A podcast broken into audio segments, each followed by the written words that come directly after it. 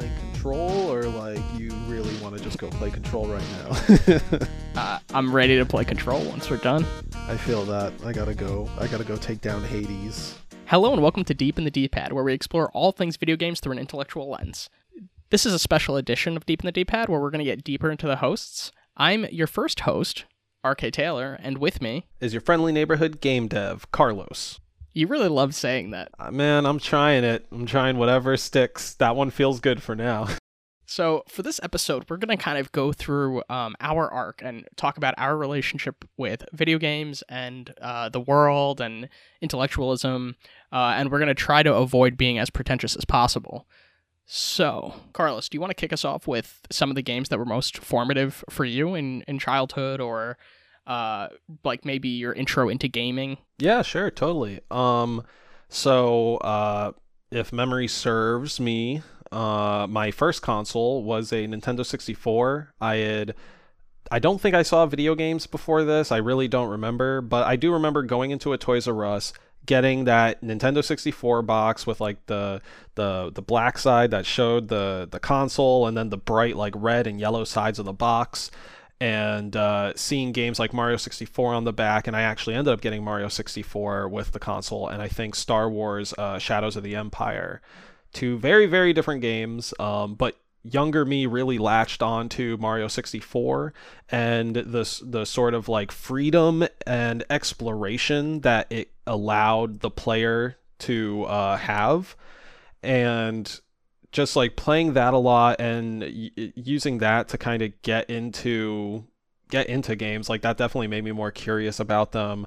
Uh i know for like years later i would like if i ever i well you know based off that game in a sense like i got into more games and i eventually like learned like well who does actually make this game? And i learned who miyamoto was and uh, the people miyamoto worked with and what nintendo was and how that sort of came into effect. And i think that like really got the ball rolling.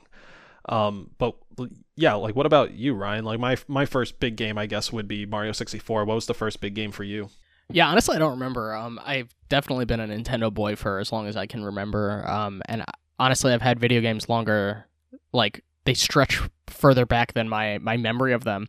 Uh, so I know that I had a PS One. I know that I had an N64. I know that I had the original Game Boy, but I really don't know what was first. Um, I know that I I also got like my when my sister was born. Uh, she's five years younger than me. I my parents bought a the first computer um that they ever owned, and um that was basically used as a way to like placate me because my parents weren't going to be able to like give me attention anymore. So it was like, how can we keep this kid busy? So they I was playing like computer games and things like that too. Um, but Nintendo has always been um really close to my heart, and you know Zelda and um really like all the Zelda games have been absolutely why do they resonate with you so much you know, my favorite Zelda game is uh, Oracle of Seasons, which is, you know, I've never heard anybody else say that that was their favorite Zelda game, but the ability to manipulate basically like climate, you know, uh, or like weather, you know, and, and uh, you know, to be able to make a river become icy in order to cross it just felt like such a interesting way of, uh, you know, exploring the relationship with the environment and like puzzle solving. And you know oracle of of ages was also really interesting and you know those are part of like the same tr- trilogy but i just found those games to be so fun um and really like there hasn't been a zelda game that i you know haven't fa- found the ability to appreciate in some way. The first two are the hardest for me but you know beyond that they're they've just all been hits for me. And uh also DK64 was one of the first games that I remember just being absolutely enamored with, and uh, you know I can still play that uh, to this day, and just the idea of switching between different characters and they have different abilities, and you know again it's like that kind of got that like puzzle solving stuff. All love that, you know, like the idea, like the puzzle platformer genre in general has always really resonated with me. yeah it almost sounds like uh and i don't have much personal experience with dk64 i was uh I I had played more of uh of course mario 64 and uh banjo kazooie Uh, I love both of those for the record too. Yes. Yeah, those were those were my uh, collectathon platformers. Um, but it sounds like with DK64, Donkey Kong 64, um, there was almost like a Metroidvania aspect of it where you'll like explore the island and you meant you then mentioned getting characters with new abilities so you get to traverse these familiar areas that now the walls that blocked those familiar areas are are removed because you have like whatever these abilities are. I think one was like a mango bazooka or something, and then one of them had lanky arms that allowed him to helicopter or something. So that I think that's really cool. I I love Metroidvania style games, uh, but I had never like actually like played. Uh, I guess really gotten into that one. Dude, I have never considered this game a Metroidvania in all of my playthroughs, and it is definitely a Metroidvania. I cannot. You're, you're blowing my mind, sauce. dude. You got your wires crossed with some of the details there. Okay, like Tiny Kong is able to helicopter with her p- pigtails, uh, and Lanky is able to like walk upside down, which allows him to climb really steep inclines. Uh, but you know, your point is still well taken. Yep. Yep. Okay, so let let's move into like how we became friends because we became friends, you know, years after we began gaming. But I, I think our friendship was really like kind of uh, not not exclusively like revolving around video games, but I definitely think that they kind of like cemented our crew together a bit. You wanna do you wanna speak about that a bit? Yeah. So um, I was uh, funny enough, I was actually talking to someone today about uh, sort of the the building blocks to human relationships and uh, w- one of the kind of earliest building block is repeated uh, re- what is it like repeated placement or repeat repeated basically bumping into each other right so we we already had that in place in that like when when my family moved into town uh we had most of our classes together. That was in middle school. I think like the majority of our day we had classes together. Yeah, you moved in you moved to Fallsburg in 8th grade, right? We're from upstate New York um, just so everyone knows. But you moved in eighth grade, right? Yeah, eighth grade. Yeah. Okay. Yeah, so moved in eighth grade. Uh, we shared many of the same classes, so we would, you know, see each other a lot, have lots of opportunity to talk, and then the the cultural, you know, the cultural focal point that we shared was obviously video games. Um, that wasn't the only thing we shared. Like we watched, you know, similar shows and movies and stuff like that. But we could just go on about video games, and this was something for us to actually like. Uh, it was an it was not only something to talk about, but an activity that we could all participate in. We all being like you, me, and then the the group of friends we developed and shared over the years, right? Like we we would all be able to get together and hang out over over these multiplayer games. Um, but yeah, yeah. There's only so much that we can talk about dysfunctional families. You know that gets tiring after a while. Yeah, of course. You got to just uh, escape escape the video games and talk about that a bunch. But back then, you know, our conversations were way less uh, you know, intellectual and or pretentious as they are now, right? It was way more of like what video game do you think is cool? Oh, Call of Duty's cool cuz I shoot guns and like another person you know probably me saying like well mega man's cool because you combine these chipsets to, to make gun big and make sword big. Isn't that cool? And like you know ev- everyone else in the classroom being like i don't really care about any of this. Like what's what's my like what whatever their niche is they, they want to talk about. Um and i think uh well i'm just from where i'm standing now i'm glad that my thinking and my conversation about video games has changed because honestly the the hype train conversation gets really stale really fast and i think it just leads to people being getting jaded with, with gaming or with whatever is getting hype machined. Speak more about about like the what you think the hype machine is doing to um like fans or or I don't know. I don't really want to use the word consumers because I find it really kind of obnoxious when people say things like they consume music instead of listening to music. It's like okay, uh, but yeah, the experience of maybe the reason I don't like consuming. Just as a quick side note is like it's not go it like a it's not a consumable. It's not going anywhere. It still exists after you have experienced it like one time. But anyway, so after you have uh, uh like how does your relationship with games uh been affected by the the hype machines. It's um I mean it's very much just a cycle of and now I'm going to use the word consumer. but mainly from the from the POV of the marketing people and the like corporations. So it's it is very much like marketing's drive to get your to get the game as widely heard of, uh, widely present as possible, and to you know make it seem like a product worth putting your money on. Um, and this creates a this create this ends up creating like this weird perpetual cycle of like excitement and buildup and uh man, uh, sorry, listeners, we're gonna get a little adult here. It's basically just edging for video games. Like, it's just you're like edging people on a video game for like months, and it's like, dude, no amount of no amount like no video game or like no sexual partner is going to be worth like months and months of edging for like one edging? Oh fuck. Oh no. oh no. Okay, sorry. We're going to get like we're to get R-rated listeners. Uh edging is uh, edging is when you uh when you pleasure yourself up to the precipice of climax and you don't climax. You simply just ride the line of that moment, that feeling. Uh-huh. So, so you're okay. So you're like fluffing. Yeah, there yes, there you go. Yes. So fluffing okay fluffing edging um yeah basically basically yeah these people are having lots of uh, excitement built up in them for a very very long period of time. Games take years to make. So when these when the higher level executives in marketing say like oh wow this game looks uh kind of promising. We got a prototype. Um let's go ahead and let everybody know about this prototype like 3 years before the game could come out in any sort of realistically good regard. And that obviously like that ends up becoming this whole machine of like oh wow this demo looked so good. Why does the end game look nothing like it on the on the gamer side?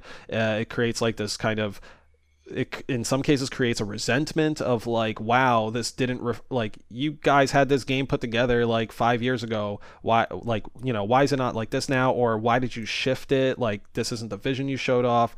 Um and uh yeah it's just eh, the the longer people, at least in my uh, anecdotal experience, the longer people know about things, the longer uh, they have to create their own idea of what your vision should be, and then criticize you for one not getting your vision to them fast enough, and two not lining up with their idea of what your vision is.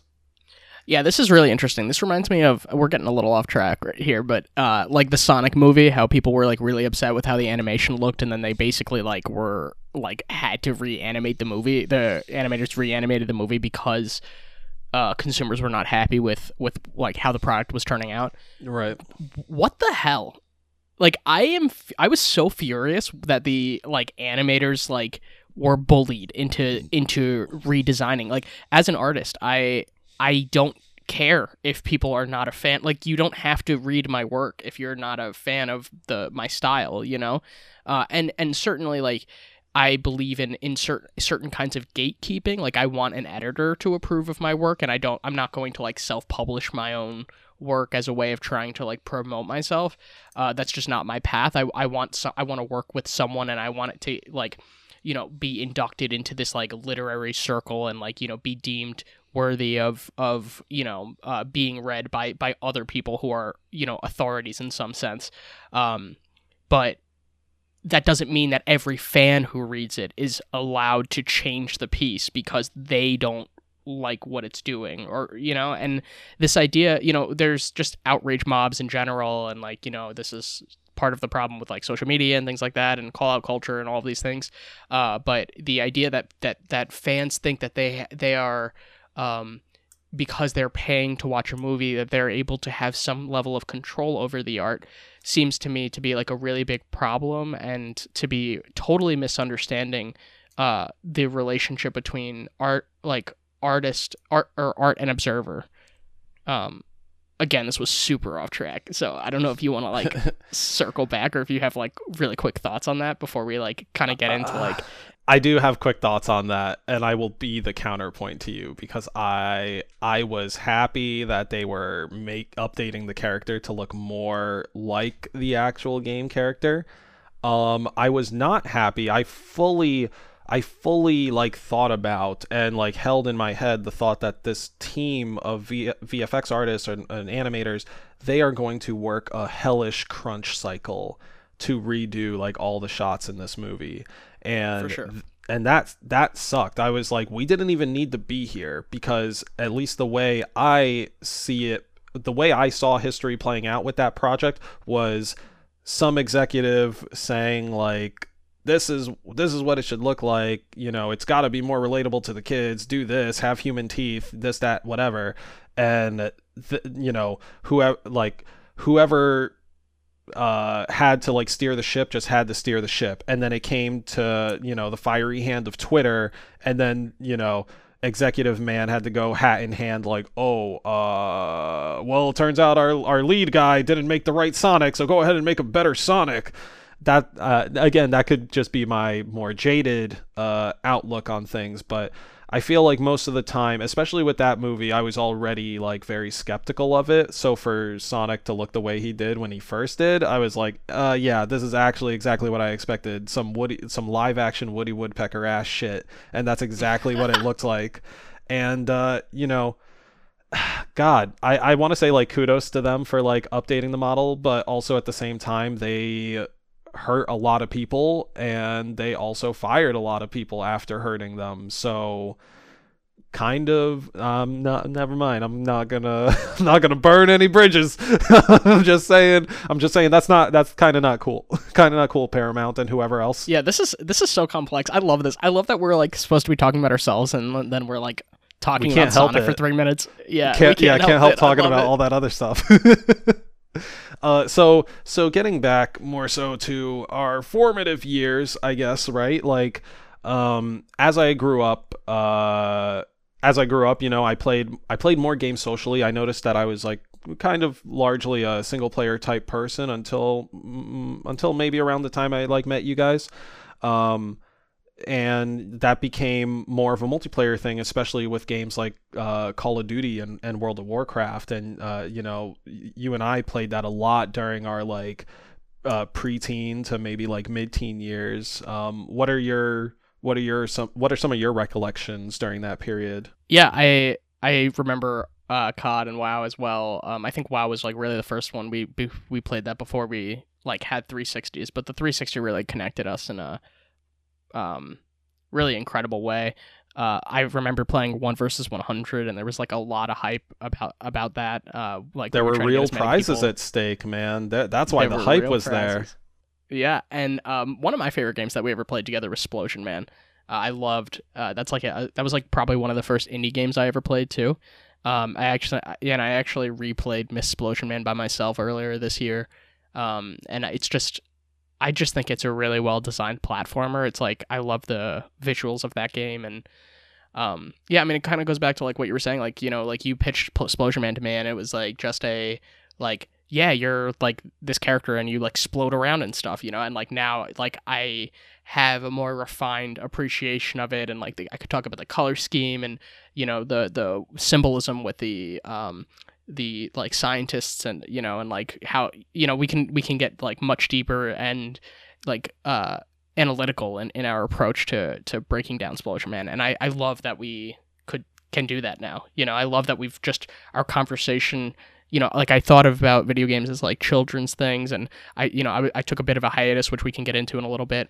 Um but you know the idea that like we can come back to video games and just have a more uh, rich conversation about them is something that really excites me. Um, yeah. But yeah, we played a lot of COD, and I died a lot. I was like the worst person on our team, just going like one in twenty, like all the time.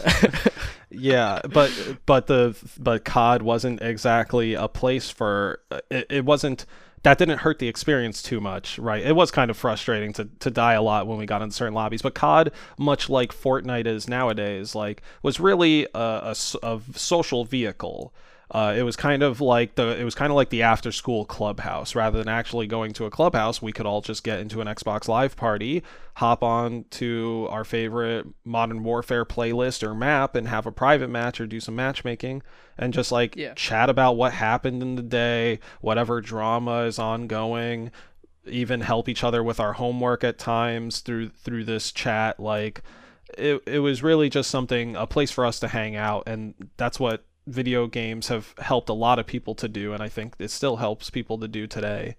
Um, yeah, but for sure. so for something that brings people together so much, uh, why did you end up taking a break from it? I remember this happening around college time, right? Yeah, when I got into college, I, I brought my N64 with me and I like played it very casually. Um, but I didn't really get any new systems. I basically fell off playing with my 360. I stopped PC gaming uh, almost completely, I guess. Um, I think I would like hop on WoW for new expansions and things like that, but I was basically like completely done with gaming from like 2011 or so until maybe like 2019. So what did you do for and uh what did you do for entertainment, I guess? What did you do in instead of this thing? I did a lot of reading, honestly. Um, like one of the, the reasons I got back into gaming is because I've recently begun listening to audiobooks, so I'm able to like go hiking or walking or something like that, uh, or cook and like listen to a book at the same time. Uh, and it's like very important to me to constantly be engaged in, in like books. Uh, and the ability to like multitask with audiobooks now has really like opened up some like time for me to be able to like incorporate video games in, into my life again.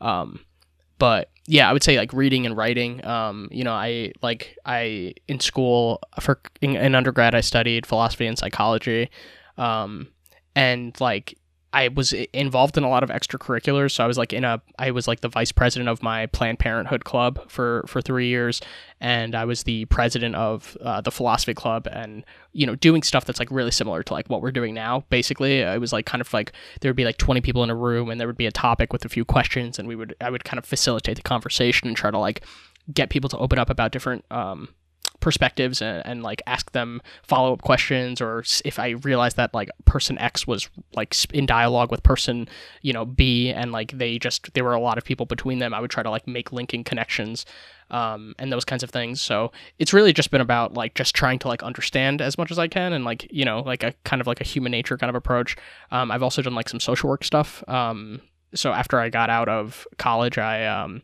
I worked with uh, the homeless population in in like Newburgh and Port Jervis, New York, and Middletown. Um, and then I uh, moved to Pittsburgh and I got my MFA in creative writing. Um, and I've been you know writing fiction and uh, poetry um, mostly since you know for like the last few years Hmm. and I just got really, really obsessed with writing wh- when I got out of college. I didn't really write much before then, but it just really like, you know, that was kind of You like when Trump stuff was taking off. What'd you say? Oh, I, sorry, uh, didn't mean to interrupt. I was gonna, I was just saying like you, you just got the bug for it, right? Like it Got the bug, possessed man. you. Absolutely, yeah, man. It's like all I wanted to do. You know, um, it was like hard for me to go to work because I just want to spend all my time writing. And then I chose to go to Chatham in Pittsburgh, PA, because they had a program teaching at the at the jail, um, and th- that seemed like the perfect blend of like my like social work and my like writing, um, you know, my writing life. So Yeah. you know, that's why I came to Pittsburgh, and and now I'm working with uh, young adults who are transitioning out of foster care, trying to like help them build life skills. So that could be like employment or education or um, parenting, you know, like really whatever it is that they're trying to work on. I try to help them like advance that aspect of their life.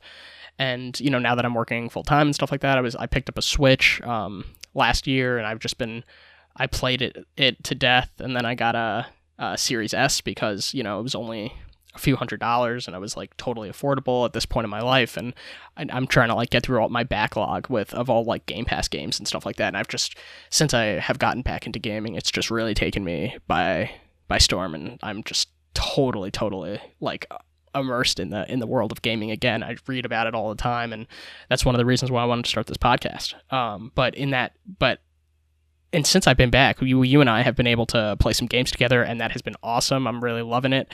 Uh, you've been you're so well informed though in the video game worlds because you've like learned how to make them. So tell me about like where, where you've been since we were like 18. Uh, uh, yeah. So pretty much, I went to college in Vermont for game design. Um, I studied in a program that put uh, game design majors along with game art majors, with game programmer majors, and uh, game production majors. So uh, it it studied how AAA studios worked and tried to recreate this format within their own uh, curriculum. I think it does a, a, a pretty good job given my uh, experience.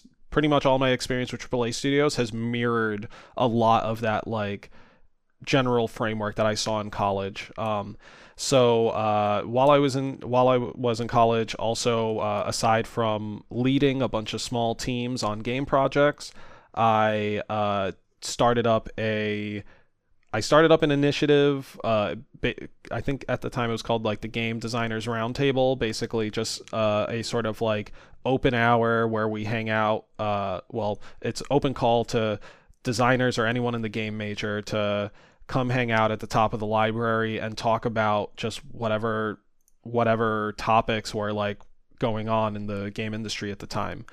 Um, so that could have that could have been like new tech on the horizon, uh, maybe uh, uh, things happening on a societal level, like uh, harassment allegations in the workplace and how that impacts the team and, and stuff like that. We would just try to facilitate these conversations. Um, I also studied abroad in uh, Montreal, Canada, for uh, like a semester, and while I was out there, I went to the Montreal International Game Summit, uh, did a couple of events with the International Game Developers Association, just like attending and, and networking. Um, and uh, there was like one other thing that I did there that I can't quite remember off the top of my head. I visited a bunch of game studios. Uh, that was that was like really cool. Everywhere from like indie to like IP focused to uh, to licensed IP focus, meaning like Candy Crush, Price is Right, or sorry, not Candy Crush, Price is Right, uh, say AMC's The Walking Dead, anything Jurassic Park, anything that's an existing property. So like mobile games to AAA to indie. I got to go to a lot of these studios and take like a, a quick tour of the inside and, and get a little uh, get a little bit of uh, talking time with some of the people that worked at these places, and it was great. It like really opened. Um, it opened my eyes to I would say like accepting that like this profession is is possible. Like I knew it was possible, but I think like there's always like an imposter syndrome part of me that's that's like never too too sure. Uh so like meeting these people and seeing them work it it it, it removes the ma- illusion in a sense, not the magic, but it removes the illusion. It legitimized video game design and development for you. Yeah, yeah, very much so, very much so. Yeah, sure. It, it was like, oh, this is kind of office spacey, you know, not in the bad way, but it was like ev- everyone does have cubicles. I do hear tick tappy, and people are printing out faxes at certain times. Like it's very office spacey, but a little more relaxed, and and I thought that was very cool. Like I still I still do like the feel of like an office space full of like chill creatives because it, it it's it has a very playful vibe um, but moving on, like past that, uh, after graduating college uh, with a bachelor's in science uh, and for game design, um, I started at uh, Vicarious Visions. I was like QA for a little bit. Um, I wor- I was QA playtesting, right? Yeah, sorry. So QA is quality assurance, uh, aka playtesters. Uh, these are these are people that they they play the game, but they don't just play the game. They basically like they test the game. Uh, a lot of it is just basic scientific method uh, in order to find errors within the game. So doing that for about 40 hours plus a week. Uh, so I was QA on Skylander Superchargers as well as Guitar Hero Live over at Vicarious Visions um, and got to meet a lot of cool people there and see how that studio works. And they have like a really they have a really big QA team and a really cool. At the time, I would say they have uh, a good relationship with their QA team. Uh, I haven't been there for several years, so I can't speak for them now. Um, after Vicarious Visions and the Skylanders series, I uh, became I got picked up by uh, Sony Bend Studio uh, for a mission designer role uh, slash associate technical designer for Days Gone, the uh, PS4 first party title from that studio. Uh, s- stars Sam Witwer as Deacon St. John, some drifter bounty hunter who lost his wife in the apocalypse and is on the search for her, uh, or something like that. Uh, but just these these these big multi-billion dollar budget games get really lost in the sauce when you've got like over a hundred people working on it. Um, but that was the biggest team I ever worked on, actually. So that's something of note. Uh, when I when I joined that team, it was like maybe 60 or so people large, and by the time we launched Days Gone, uh, the team was like over, I would say, over 130 or so people. So that was like a, a cool experience to be in. Not only working on a AAA game, not only working on like a new IP, uh, but also like working on a small team that's like ramping up to try and perform this tremendous feat. Because like, keep in mind, listener, games like Assassin's Creed or Watch Dogs, like the and even Red Dead Redemption and Grand Theft Auto, they're made by hundreds upon hundreds of people putting at minimum 40 hours a week into like very specific facets of the game. Like when you read the article uh, saying like Red Dead Redemption 2 has horse testicles that shrink when it gets cold and and big when it gets warm that was somebody's that was somebody's task for like probably a month or like or less if the systems were not as buggy Wow. Yeah. There's like there's someone whose claim to fame was working on horse testicles in Red Dead 2. that's Like, somebody's and, like, resume right there yep.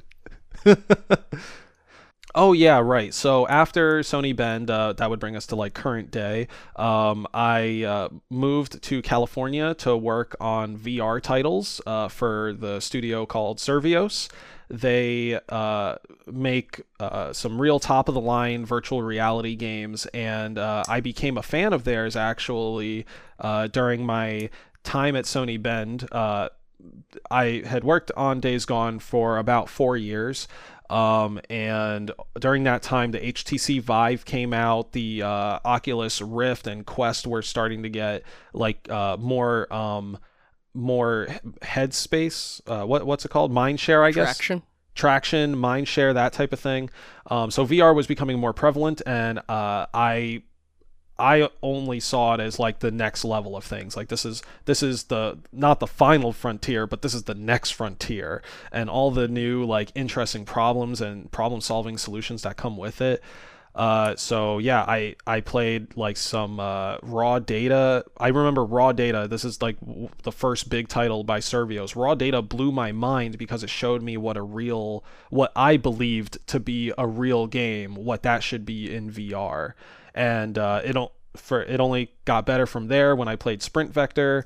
And uh, eventually like uh, one of my one of my friends uh, from college who had been working on Call of Duty World War II he uh, he said that you know that hey the studio reached out to me for level designer um, I don't know if I'm the best fit for this studio, but maybe this is up your alley because you you're really passionate about VR, and you know I took that opportunity, uh, and so far it's been a really good uh, matchup. I've been having a great time working on VR, learning a lot of like learning a lot of new things, a lot of interesting uh, differences and similarities between VR and non-VR gaming. Um, and uh, yeah, sorry. The to get to the main point, or rather the the main facts. Uh, I've been working at Survios for just over a year now, and I have worked on uh, the Walking Dead Onslaught AMC's property, uh, which shipped just this year, and I am currently working on Puzzle Bobble VR Vacation Odyssey, which is set to ship sometime next year. Both of these are for the Oculus uh, and other PC headsets and in some cases uh, PlayStation VR. Cool. That was very thorough. Um, do you want to talk a bit about your um, like intentions for this podcast or your hopes or anything like that? Yeah, sure, totally. I want to start off by saying that I you were the one that actually approached me with the with the idea uh, for the podcast, and I thought it was amazing. Honestly, uh, I have long been wanting to have these long, in-depth conversations that I you know tend to characterize as rambles but they just feel really good and stimulating to have and i enjoy spending you know i enjoy spending time with you and interacting with you my friend and uh I enjoy being productive. So somehow this kind of like hits that triple threat, right? Like I'm uh in in the in the path of putting out this content, I feel like I'm being productive because I'm I'm like, you know, able to converse with you, think critically about these things within video games and outside of video games, thanks to your point, uh, thanks to your point of view and your background. And I really want our listeners and people who are maybe soon to be listeners to to keep their minds open and try to think critically more in general and then specifically maybe for our show try to see like try to see the fringes that lie just beyond the video game. Yeah, word. Um, I have similar feelings, I suppose. Um, and you know, I just want to. I'll I'll volley back to you. You're um. You came to New York uh, for a, a family visit back in I think it was February, and I drove to New York to mm-hmm. to pay you a visit, and there you suggested uh, you told me about this aspirational like create a website that explores like social issues and in video with the, with video games or something like that. And then something like eight months later, I th- like texted you about the possibility of doing a podcast like that. You know, and I, I don't know why it took so long, but I think it was like uh, you know marinating for a bit until I decided that that like that might be something that would be doable.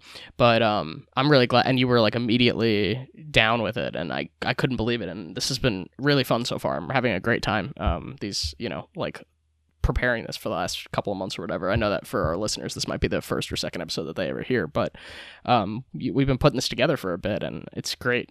And yeah, like you know, you've talked about like the the like how the hype machine is toxic, and like you know how we need more critical thinking and stuff, and you know, it's just like there are billions of people playing games now, you know, if we include mobile games. And that's, uh, I'm just like, I want us to have better conversations about video games. I want there to be, there's so much interesting stuff to say and so many different things to explore. Just the other day, you were like, why do we need to hear yet another like preview of how cyberpunk is going when we could be talking about transhumanism and the implications, you know, the moral implications or whatever, you know, and it's like Totally. Like I completely agree with you and I this is like this is ideally going to be uh like a medium where we can really get into the like nature of reality with VR and and you know and talk about you know the ethics and the psychological benefits of of gaming and those kinds of things. I'm really drawn to to learn as much as I can and uh you know it's great to kind of continue to like sow the thread of our friendship and like continue to like uh uh develop like a friendship that's like so old and like you know like it's already like we've had awesome conversations and it's been super fun and you know so much about like devices and coding and you know like level design and all of these things that I really know I don't know the first thing about a lot of the uh, you know I'm I'm very much a, a player of games not a creator of games but I do have like my approach to narrative and craft and those kinds of things you and, Ryan I feel provide like a real good like human element to everything. Like I can I can provide the sort of like data and uh you know a lot of like theoretical principle stuff but i think you know be, because of your experience and uh, because of your interests you provide like a way more human element to things. Like you said like you you bring in the the, the point of view of the player uh, in a sense but i think it's like it's even more so than that because uh, uh, again leaning on your your vacation from uh from gaming you're you're almost like that that uh in the nicest way possible. I can't remember this character's name, but you're kind of like that savage man from Brave New World. And like I have to be the utopian guy that sort of shows you how how quote unquote good things are. Yeah, I think his name is John Savage. John, yeah, actually his name. yeah, so like you're yeah, you're you're to to some extent you're you're our the fresh John. eyes. You're our fresh eyes That's so interesting. You know, I, I was while you were saying that, I was thinking like when you're, um, you know, it's really important to me to have like readers of my work before I like submit it to Mhm. journals and stuff. Uh, you know, and my girlfriend is also a writer, so she's uh, my first, really my first reader. Uh, but it's so helpful to have someone who isn't a writer read the work as well, and because it's they, they kind of have like a fresher perspective, and I can imagine that like with gaming, you're almost like so you understand so well the mechanics that that you it kind of creates its own kind of blind spots um, where Yeah. you may find something super sophisticated and interesting but it may not be elegant to someone who isn't thinking about how it's created in that way or something like that Do, does that make sense Oh yeah, totally. Something uh, something a lot of VR development runs into. Um, so with that, uh, I think that about brings us to the uh, depths of this D-pad today. yeah i think so do you want to tell uh, people where they can like find other work that you're doing or do you want to is there anything you want to plug Yeah, yeah, sure. Um, yeah, I don't usually uh, plug things. Um, so yeah, listeners, if you want to uh, check out some of my work or maybe a little bit more about me, um, I'd say you could. I'm not really good at social media, so you could take a look at my portfolio, uh, carlosgutierrez.us. Um, I'm sure we'll put a link in the show notes somewhere. Uh, and uh, if you want to follow me on, I guess maybe Twitter, uh, I'm at East Coast Los. All the thoughts there are my own. I don't really post there all that much. Um, and I guess that's about it. Sorry, I'm like not not really good to reach.